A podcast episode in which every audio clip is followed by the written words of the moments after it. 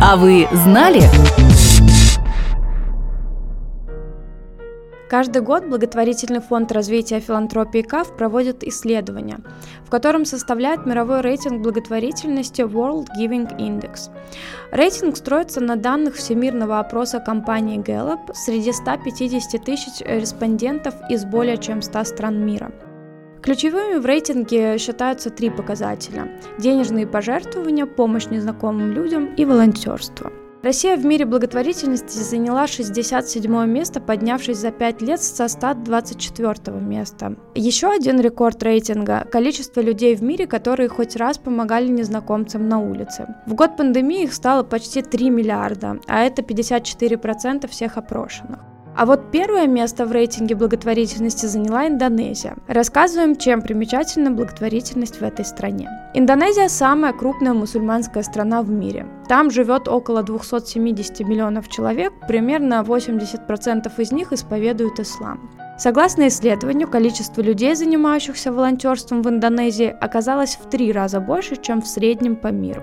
8 из 10 индонезийцев жертвовали средства на благотворительность. В этом помог закят. Традиционная форма исламской благотворительности, когда мусульмане выплачивают обязательный ежегодный налог, а его распределяют между нуждающимися. Закят высчитывается с состояния человека, наличных денег, денег на банковском счету, доходов и составляет 2,5% от всего состояния. Пожертвования таким способом особенно выросли на фоне пандемии. Даже власти призывали граждан так помогать людям, испытывающим трудности из-за экономического кризиса, который вызвала пандемия COVID-19.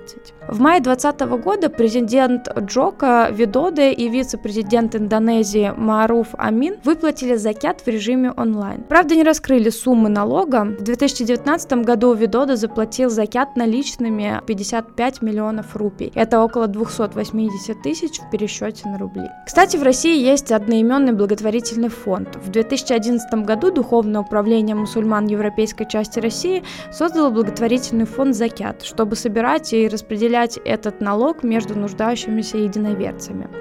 Постепенно в фонде появились и другие программы. Например, там адресно помогают людям, попавшим в трудную жизненную ситуацию, от болезни до невозможности вернуться на родину. Кстати, в географию помощи Закята попадает и Индонезия, а также Россия, страны СНГ, страны Африки, Палестина, Сирия, Индия, Бангладеш, Ливан и Мьянма. Мьянма. Фонд проводит социально-просветительские мероприятия, помогает с получением образования и реализует международные проекты. В частности, поддерживает беженцев и нуждающихся из разных стран.